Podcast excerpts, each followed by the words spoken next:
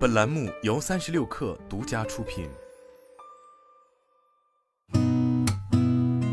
八点一刻，听互联网圈的新鲜事儿。今天是二零二二年九月二号，周五早，我是金盛。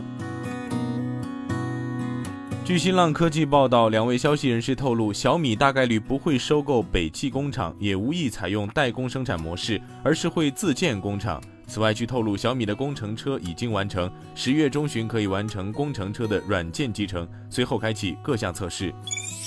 据证券时报报道，全国乘用车市场信息联席会秘书长崔东树在接受采访时透露到，个人判断，随着特斯拉的产能利用率不断提升，虽然遇到零部件供给的短暂压力，但由于特斯拉七月月末之后生产较强，八月市场需求火爆，综合多方信息判断，特斯拉八月销量预计达到七点七万台。据界面报道，西贝餐饮集团创始人贾国龙昨天在其美食市集的发布会上表示，希望西贝在二零二六年上市。贾国龙称，因为过往三年疫情影响，导致西贝的营收数据不好看，到二零二三至二零二五年的报表相对好看。按照港股要求，准备 IPO。根据贾国龙披露，西贝在二零二零年和二零二一年的营收数据分别为五十二亿元和五十五亿元。据北京日报报道。近日，从北京市高级别自动驾驶示范区工作办公室获悉，示范区今年将推进三点零阶段建设，积极开展车路云一体化技术前沿探索，加快在全市复制推广示范区建设管理模式。进入三点零阶段后，北京自动驾驶示范区建设区域将扩展至全市五百平方公里，更多市民可在京城街头体验自动驾驶商业化服务。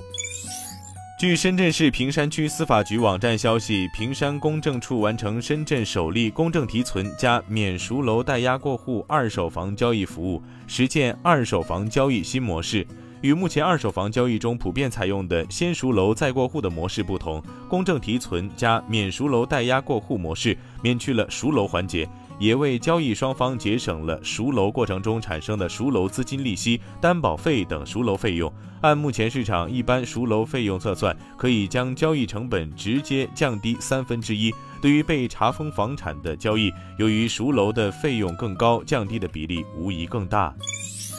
知情人士透露，华特迪士尼公司正在考虑推出一项会员计划，该计划可能提供折扣或特殊优惠，以鼓励顾客增加在该公司流媒体服务、主题公园、度假区和商品上的支出。该计划类似亚马逊的 Prime 会员。其中一位知情人士说，公司内部一些高管将迪士尼的这一项目称为 Disney Prime，但这不会是该计划的名称。迪士尼的讨论还处于早期阶段，尚无法得知推出时间。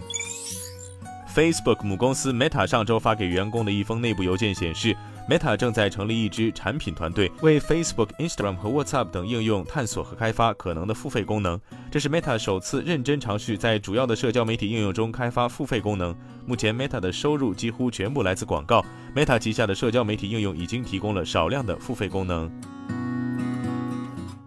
今天咱们就先聊到这儿，我是金盛八点一刻，咱们下周见。